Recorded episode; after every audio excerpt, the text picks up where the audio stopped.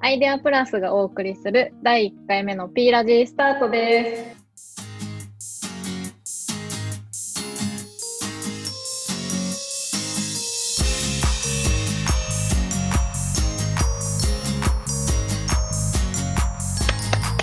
イェーイわー、わーい、わーい。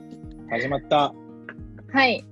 今日はですね、記念すべき第1回目の収録っていうことで、えっと、アイデアプラスでラジオを始めようっていうふうに先週、アキラさんから提案がありまして、1週間でありがとうございます。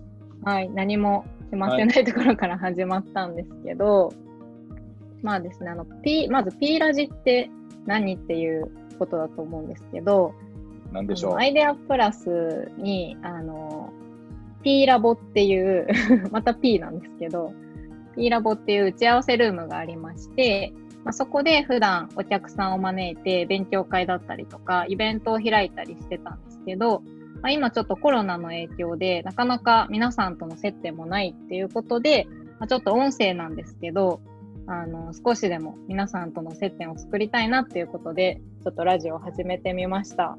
アイデアプラスっていう会社は、あの、まあ、アイデア、その通りアイデアをあの価値に変えていくっていう会社でして、まあ、主にその企業さんの、えー集客だったりとか採用とかいろんなお悩みがあると思うんですけど、それをクリエイティブとかアイデアの力で解決していくっていうお仕事をしています。私、五十嵐彩の普段ツイッターを謝ろうっていう名前でやってます。私は、その、ディレクターとして普段仕事してるんですけど、まあ、広報も実は兼務していて、えー今参加してるメンバーの中に、もう一人広報のメンバーもいるんですけど、フナットさん、じゃあ自己紹介を。はい。船取さこです。私も、五十嵐さんと同じディレクター兼広報として、あの、アイディアプラスで働いてます。と前の仕事は銀行で営業していて、なんか全然違う仕事をしていたんですけど、アイディアプラスの、なんでしょう。なんか何をやっているかわからないけど面白そうみたいな雰囲気に惹かれて入って、今1年経ったところです。よろしくお願いします。よろしくお願いします。します。ます。次。みたいな感じ。はい。次。次じゃあじゃあ次指名します？そうですね。じゃあ福島さん。はい、福島弘隆です。えーっと、私は、あの、アイデアプラスに入っても3年ぐらいなんですけど、えーっと、前の仕事は、あの、メーカーで製造業で、えーっと、いろんな国の生産現場に行ったりとか、それから、あの、一方で地域の、あの、情報サイトを作ったりとか、いろんな仕事をしてきました。で、今ですね、えっと、ディレクターをやりながら、週末はですね、あの、コーヒーが大好きなので、あの、コーヒーインストラクターとして、コーヒーの楽しさを伝えるというのをやってます。今ちょっとあのコロナの影響でなかなかイベントできてませんけれども、はい。こんな感じです。お願いします。お願いします。お願いします。ます。はい、次。私ですね、多分。あ私ですよ。はい。と私は谷川恵美と言います。とこのアイデアプラスに入って、とまだ1ヶ月足らずの新人ディレクターです。と前職は水族館で飼育員をしてました。とイルカショーだったり、アシカショーだったり、あとはペンギン、カワウソ、ペリカンなんかも担当してました。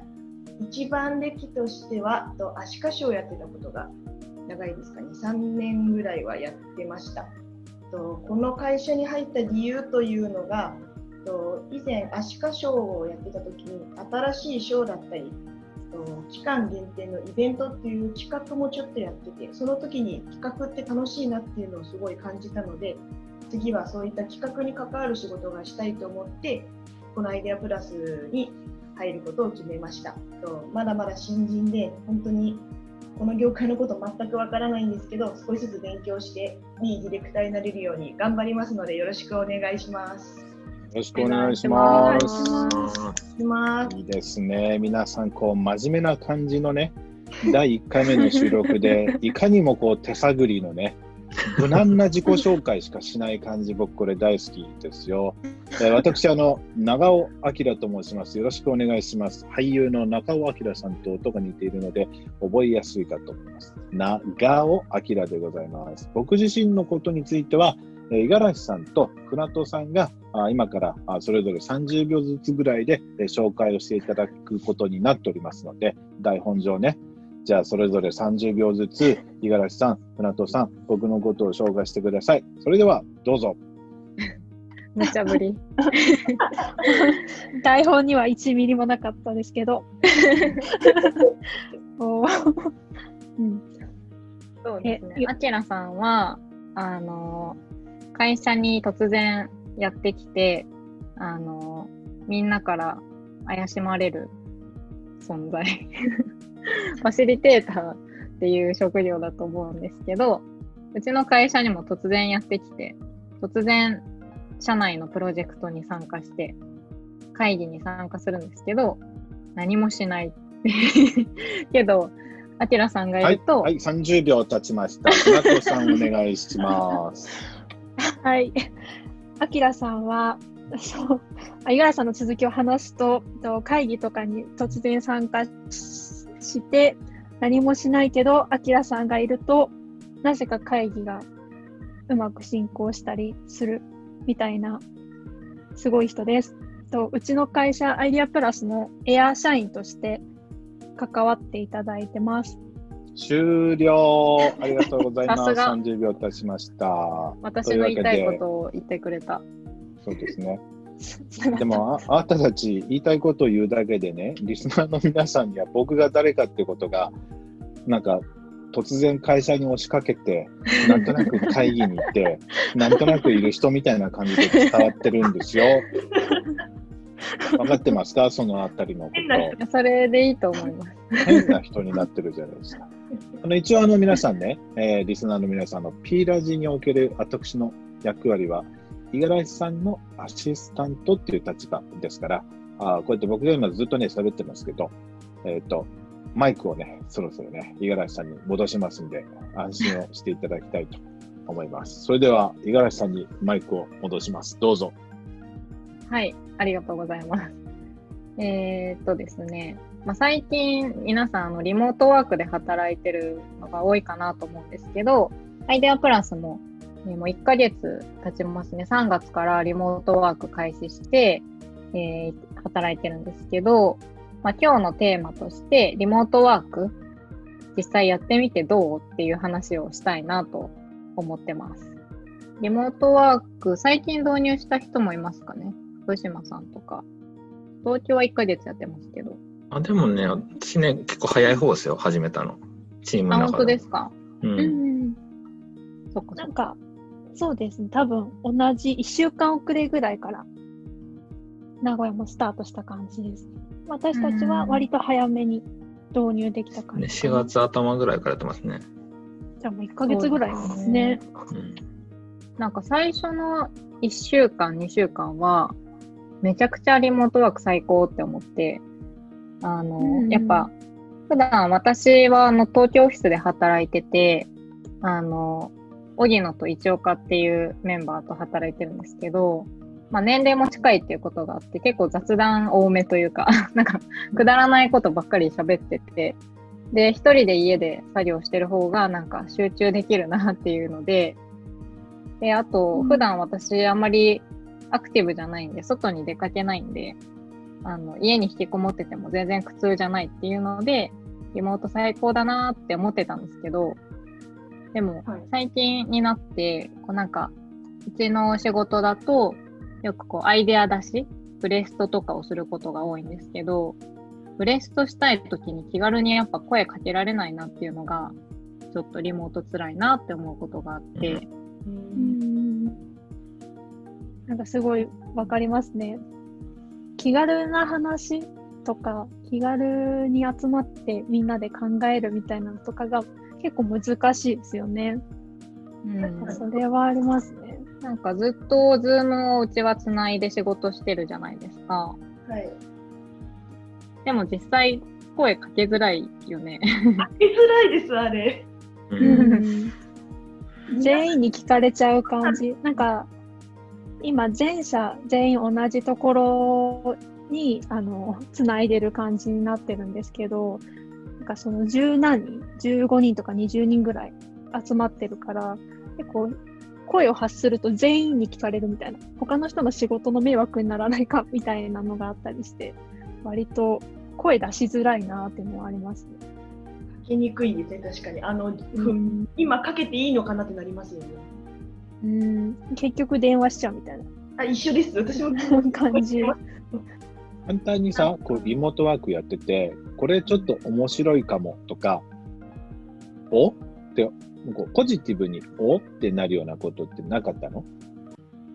でも、その、常時接続で、あの、基本みんな音声をミュートにしてるんですけど、なんかたまに間違えてオンにしちゃったみたいな時に、なんか、ちょっとおとなしそうだと思ってた人がすごいパリピな音楽かけてたとか、なんか意外な一面を知れるみたいなのはちょっと面白ネタとしてありました。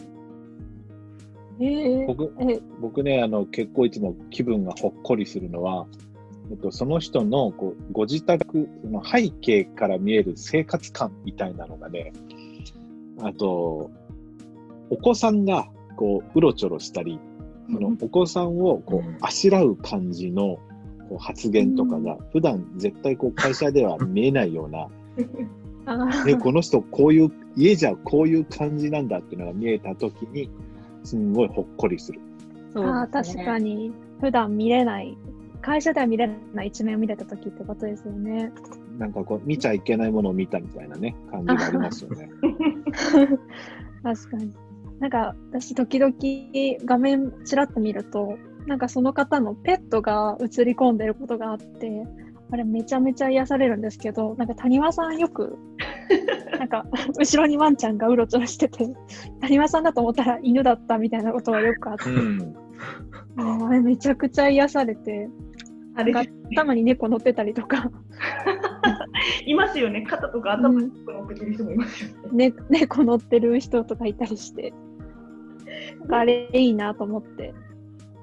私はあの、うさぎ飼ってるんで、あの意図的に見せないとケージの中にいて見せれないんですけど、たまに見せてます。見たことないです、うさぎ。え、本当ですか？見てください。今度見たい私もない。です 全然見せますよ。見ててください。じゃあ谷川さんが動物に食いついていった。やっぱり水族館の飼育員さんは動物への食いつきが。谷間さんは動物全般好きなんですか？うーん、そうですね。動物全般好きなんですけど、その中で特に好きなのが犬と、あと海生哺乳類、そのイルカとかアシカとか海に住んでる系の生き物と、あと猛禽類。ええ？猛禽類ってわかります？わかんないです。フク猛禽類ロウとか？そうです。フクロウとかタカとか、とか肉食の大型の、うんうんうんうん。私、花鳥園とか行くぐらい好きで、フクロウとか。うーん。いつかお金たら、あの、フクロウを飼いたいなと思ってるんです。えでもフクロウの餌知ってます？あ知ってますよ。絶対無理です。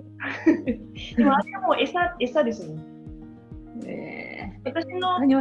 とかすごいですよ。家の中に冷凍マウスとか、冷ー、凍えちゃいて、それあげてますもん。ー、でもなんか平気なん犬、犬と哺乳類好きってなんか、へ正反対な感じがしますね。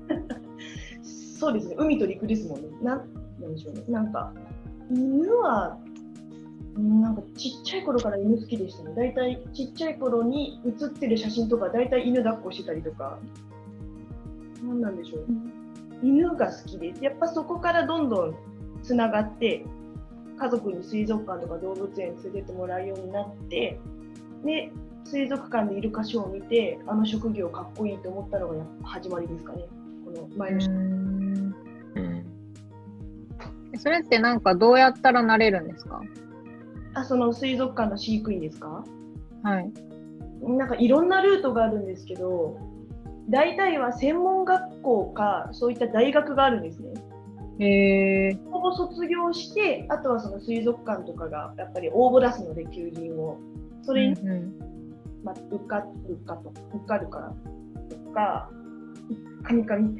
あとは、あの、実習っていうのがあって、飼育実習っていうのが、その学生さん向けに、うん水族館的にはその業務を手伝ってもらったり、裏側を見せてもらう。で、その学生さん的には実際に働いてる現場を見ることができるっていう、そういった実習があるんですけど、その実習をやったことによって、まあ、その水族館側の人が、あの子いいねとか、ちょっと目を向けてもらえると、いざ求人が欲しいってなった時に、あの子よかったらうち来ませんかっていうふうに声かかることもあるんですね。へえ、面白い。いろんなパターンがあります。私は実習を経て、まあありがたいことに声かけていただいて入ったんですけど、へえ。全くなく大卒で入る人もいますし、結構いろんなルートがあります。やっぱ専門学校とか、そういうとこを出ないといけないっていうのもあるんですね。そうですね、結構あの、トレーニングっていうんですか、よくあの、笛ピッて吹いて餌あげるとか、あれも結構勉強いるので、え。ぱ知ってるか知らないかだとだいぶ違うので、結構難しいんですよね、あれが。私全然できないんですけど、あれ。へえ。ちなみにあの僕はですね、はいえー谷川さんが飼育員として、調教師として働いてた場所で、はい。えーまあ、谷川さんと僕多分ね、年が20歳ぐらい離れてるんですけど、うん、はい。今から僕25年前に谷川さんが勤めてた場所でアルバイトをしてました。初めて会った時そういう話しましたね。なんか、お魚でしょ？水槽とか。とね、水槽の掃除をしてましたね。夜とかにやってるやつですよね。そうです、そうです。閉閉園後に行って、はいい。ろんなところをデッキブラシでこするっていうアルバイトでした。それはあの定期的なアルバイトじゃなくて季節だけ、あでも私雇いみたいなアルバイトでした。なかったんですけど、そういうことをやってたっていうのは聞いたことあります。そうですね。そして、えーそのお谷川さんがお勤めになっていた場所から歩いて2分のところに住んでました。学生の時。学生、学生の時にね、僕はね。はい。え。はい。なんかね、そんなご縁がありましてね、最初にその話を聞いた時を、っていうそんな偶然もあったりしましたね。これはかなりの偶然ですよね。ねいいんです、こんな話は。はい、次行きましょう。どうぞ、五十嵐さん、回してください。だいぶ話が。ね なななんんか、か、リモートの話、まだしたいです。なんか、もうリモート飽きちゃったなと思って。リモートそんなしてない。い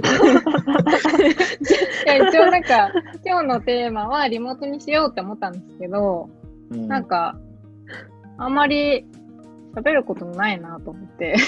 ないね。特にないよね。そうですね。でもさ、そんなことよりさ、今日ここにお集まりの皆さんの方が、よっぽど面白ネタをたくさん持ってるので、一人一人にフォーカスを当てていった方が面白いと思うんですけど。そうですね。なんか谷間さんの話聞いてたら、すごいやっぱ自分の知らない世界なんで、うーん。そうですすごい興味が。そうですよ。で、かつね、五十嵐さんもね、皆さんね、五十嵐さん自分では言わないんですけども、地下アイドルだったんですよ。え違いますよ。違いますよ。地下アイドルだ、違うんですか？地下アイドルが好きなオタクだったんですよ。で地下アイドルが好きなオタクっても、どういうことなのかちょっと説明をしてほしい。まあ、地下アイドルが好きなオタクが僕身の回りにいないので、地下アイドルが好きなオタクが日々どんな生活をしてたのかを知りたいんですよ。そうですね。あの、最近多分若い人多いと思うんですけど、あの、女の子だけど女の子が好きみたいな人多いと思うんですよ。うんうん で、あの、私も、いつだろう。なんか思い返すと、ちょっと聞くかもしれないんですけど、なんか小学生ぐらいにあの絵がすごい好きで、でも皆さんあ、みんなは知らないか、あの、同じチームの人だと知ってると思うんですけど、私絵めちゃくちゃ下手なんで、あの、やばいんですけど、その時はまだ自分が下手っていうことを気づいてなくて、で、楽しくて毎日描いてたんですけど、あの、女の子の絵を毎日描いてて、で、なんかその可愛い女の子を自分で描いてると、なんか楽しいみたいな、なんか興奮するみたいな 感じになって。で、高校生ぐらいとかになると AKB がすごい流行ってて、そのあ時は前田あっちゃんが好きだったんですけど、で、なんか、携帯でこう画像を集めたりとか、でそうすると、なんかグラビアの写真とかもたくさん収集するんですけど、まあ、その時付き合ってた彼氏に、あの、すごい惹かれるというか、それどういう気持ちで見てるの？みたいな。ちょっと心配になるんだけど、みたいなこと言われて。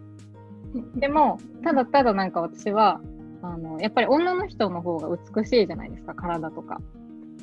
うん綺麗なものをただ見たいっていう気持ちで、あの、グラビアでも何でも構わずこう見てて、で、なんかジャンルは本当アイドル問わず女優さんとかモデルさん全部好きなんですけど、で、大学生になったら実際、まあお金とかもできて、そのライブに行けるようになったんで、で、あの、まあ CD ショップでアルバイトしてたこともあって、そういう AKB とか乃木坂っていうメジャーどころから、まだ全然みんなに知られてない地下アイドルまで好きになって、で、その、ゆるめるもっていうアイドルを追っかけしてて。で、その時名古屋住んでたんで、月1ぐらいで東京に遠征してライブハウス行ったりとかしてましたね。うんなんか知らなかったです。あ、本当ですか？今初めて知りました。サイリウムとか振ってましたよ。ガチ で、まあ、地下アイドルだと、はいやっぱりその接触の時間が長いんですよね。席を取るときとか、うんうんあの、例えばあの、乃木坂とかになると、もう握手会も 0. 点何秒で剥がされたりするんですけど、はい。でも地下アイドルだと割と5分ぐらい、あー5分も話せるないか。まあ、場合によるんですけど、結構喋れて、で、差し入れとかもできるんで、へで、私は、あの、覚えてもらうために、私は名古屋から来てる女の子だよって覚えてもらうために、あの、毎回、あの、シルコサンドを持っていくっていうことをやってました。シルコサンドね。それで印象を付けるっていう。効果あったんですか？あ、私認知されてましたよ。すごい。えー、すごい。え、あのちゃん？あのちゃんだっけ？そう、今話題のあのちゃん。そうですね。あ、待ってください。聞いたことあります。あのローマ字でアモって書く子ですよね、多分。あ、それあーあもちゃんかも。じゃあ違う。あのちゃんはひらがなです。だったけど。アダあモちゃん？もちゃんめっちゃ。なんか違ってきちゃった。あ、あのちゃん。アモンちゃん。ありがとうございます。谷和さんが言ってるのは、あもちゃん すいません。あの、そのしたよ5分間の、5はい。分間の時間で何を話すんですか、でもそれパニックなんですよ。もう、実際目の前にしたらパニックで、もう何喋ったらいいか分かんなくて、うん。うん。で、なんか変なこと言っちゃったりして、どうでもいいこととか。その、どうでもいいこと知りたいです。えー、何話したかな何を話したかななんか、え、もう、あのちゃん、本当に好きすぎて、覚えてないかも。逆になんか、乃木坂時の、とかの方が、もう本当に短いって分かってるんで、もう全部なんか決めておいて、うんうん。で、あの、もう卒業しちゃったんですけど、ななみんって子が好きで、うんはい。ななみんは結構音楽が好きだったんですよ。うん。だから、その、サチモス好きなの？っていう一言だけ言って、剥がされる、みたいな。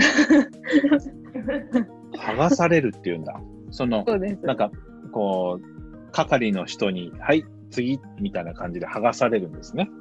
そうです。へーちなみに、でその乃木坂さんの時には何人ぐらいの人が集まってくるんですか、その会いに来た人は。えー、何人だったかな？でも何千人とかもそういうレベルですよ。そうなんだう。んすげえな。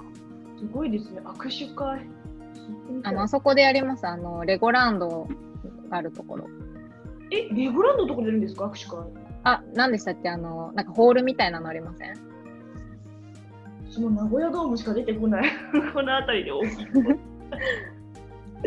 何でしたっけ？なんですよ。ポートメッセでした。まあね、あのね、あ、そう、メッセ、メッセ。コートメッセね。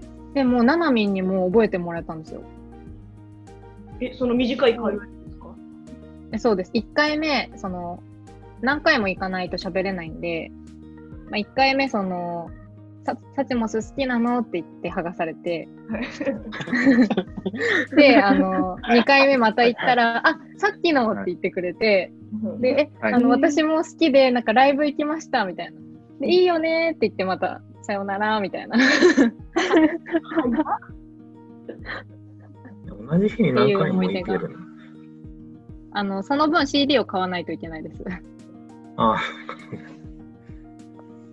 なるほどな。すごい、すごい世界なんだな。うんすごい世界。あ、でも楽しかったですよ。オタクをするの。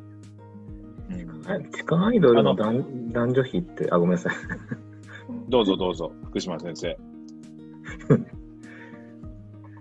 なんか、結構、地下アイドルも女の子のファンって多いんですか？あ、めっちゃ多いですよ。へえ。うん。で、あの、まあでも基本やっぱりおじさんとか男性のファンが多いんですけど、そういう若い子とか女の子も増えてるんで、でそういう人に、こう、なんて言うんでしょう、好意を持つことを女オタっていう、あ、女オタをオタするみたいな、なんかそういう言葉があって、なんかその中で付き合う人とかもいたり、え五十嵐さんはさ、そんな女オタをどこかの段階で卒業したのか、まだアイデンティティとしては自分はまだ女オタであるっていうアイデンティティ、自覚なのか、どっちなんですか？もう私は他界したんですよ。高いって言うんですけど、高い やめる、やめる、オタクやめることを他界するって言うんですけど、あの人他界したね、みたいな。へえ。そうなんだ。何がきっかけで他界したんですか？必要じゃないんだ。そうなんですよね。なんか私さっきも言ったんですけど、その女の子がすごい、女の子というか美少女がすごい好きだったんですけど、はい。年前ぐらいからなんか急に、あの、恋愛ドラマ、なんか高校生が見るような恋愛ドラマとか、韓国ドラマ見始めて、はい。で。そのあたりから、なんか、俳優さん、男性の俳優さんに興味を持ち始めて、うん。前は一切興味なかったんですけど、なんかもう全員かっこいいみたいな感じになってきて、でも、それをあの、実は予言されてて、うん。あのギャルにですか？そうあの CD ショップで大学生の時バイトしてて、で、あの、ジャニオタの方とかがいたんですけど、あうの、ん。25、6超えたあたりから絶対ジャニーズか韓国アイドル来るからって言われてて、今はそんな女の子好きかもしれないけど、絶対変わるからみたいな。だまさにその通りになったっていう。それで他界したんですね。そう。なんか自然と興味が、なんだろう、女の子への執着が薄れていったみたいな感じですか？ね。執着。いや、本当に、執着。でも暇さえあればずっと女の子のな、可愛い女の子の画像とか探してたんで、へえ。まあ、今も好きは好きですけどね。うん言葉が出てこないですね、僕。その、あまりの、こう、パンチの強さに。そうですか？そうですよ。高いですよ、だって。五十嵐高いですよ。ギャルしたか。他の世界うんから来たんですよ、五十嵐は。他の世界からここに来たんですよ。で、アイデアプラスっていう会社って、他の世界をこう他界してここに来る人多いですよね。多いですね。うん。そういう船戸さんだって他界してきてるでしょ？銀行というね、すごい特殊な世界を他界されて、こちらの世界に来たわけじゃないですか。そうですね。高い、高い？してきましたね。してきましたよね。銀行、銀行今頃元職場のね、銀行の方々はね、船と高いしたよねって言ってんですよ。きっあ、そうかもしれん。とですよ。パンチが強いことはして。船戸さんはなんであの銀行高いしてきたんですか？銀行他界した理由ですか？うーんはい。と、なんか、私、結構適当、適当というか、そんなに細かくない性格なんですけど、やっぱり銀行って皆さんの想像通り、めちゃめちゃきちっとしていて、全部決まっていて、か一つ変えるのにめちゃめちゃ時間かかるとか、めちゃめちゃ承認がいるとか、すっごい本当にきっちりしたところだったんですけど、なんかいろいろあれやってみたいな、これやってみたいなみたいなことが、うん、叶えられなかった。自分ではどうしようもないルールとかがあったので、叶えられなくって、ちょっとなんか飛び出そうみたいになって他界したって感じですかね。うん。そう、本当にきちっとしたところでしたね。なんかお金の計算とか合わないと、1円単位で合うまでずっとなんか数え続けるとかって聞きますよね。ああ、そうですね。なんかその、お店が閉まった時に、現金と、かその、感情のシステムみたいなのが合う合うかどうかってチェックかけるんですけど、なんかそれが1円ずれてると、もう大パニックで、どこでなんか間違えたんだみたいなのを原因全部わーって探って、会うまで帰れないみたいなのはありました。うーん。うん、そう。なんかその銀行時代で、今の仕事に逆になんか使えるとか、あれやっといてよかったみたいなことってあるんですか？ああ、そうですね。私、銀行で営業してたんですけど、なんか営業やってて、なんでしょう。営業の仕方、精神、考え方みたいなのは、今のディレクターの仕事をやってる中でも、えお客さんと接するときに結構活かせるのかなと思ったりしますね。やっぱり提案したりとか、プレゼンしたりっていうのも、あの五十嵐さんとかもよくやってると思うんですけど、なんかそういうときに活かせてるなみたいなのあります。あとはう、んなんだろう、数字は強い、強くなったのかなって感じですね。計算とか、あと、パッと数字を見ていくらみたいなのは判別ついたりえー、ぐらい。いや、それめちゃくちゃ羨ましいです。数字めっちゃ弱いんで。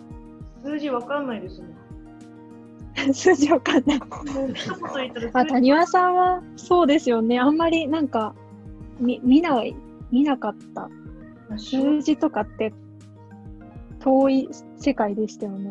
なんか1キロとか、マイナス0.2とか、そういう数字は見てましたよ。え、体重ですか？何の数何の数字なんですか？あおあのイワシ餌のの量とかそういう感じ。うん。あのサバとかアジとかやっぱりあの細かく切ってあげてたんですけどそれを今回は1.5持ってって小割って帰ってきたら0.3余ってたから今回は1.2使いましたよみたいなそういう それぐらいの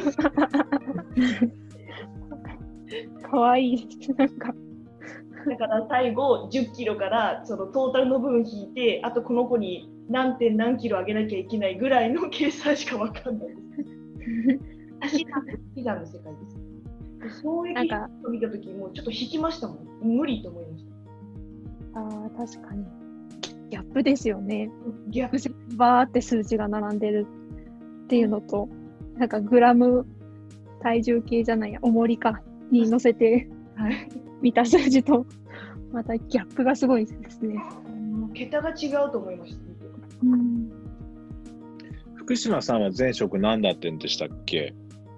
えっ、と、最初が、あの、製造業メーカーですね。が、もう12年ぐらいいましたね。で、その後2年弱ぐらい、あの、いたところは、説明するの難しいんですけど、でやってた仕事は、あの、地域の情報サイトの運営をやってたんですけど、会社自体のメインの事業は、コーヒー豆のネットでの販売 の会社です。うんあ、コーヒー豆売ってたんですか？あそうです。会社、会社では、なその会社は。えー、えー、そうだったんだ。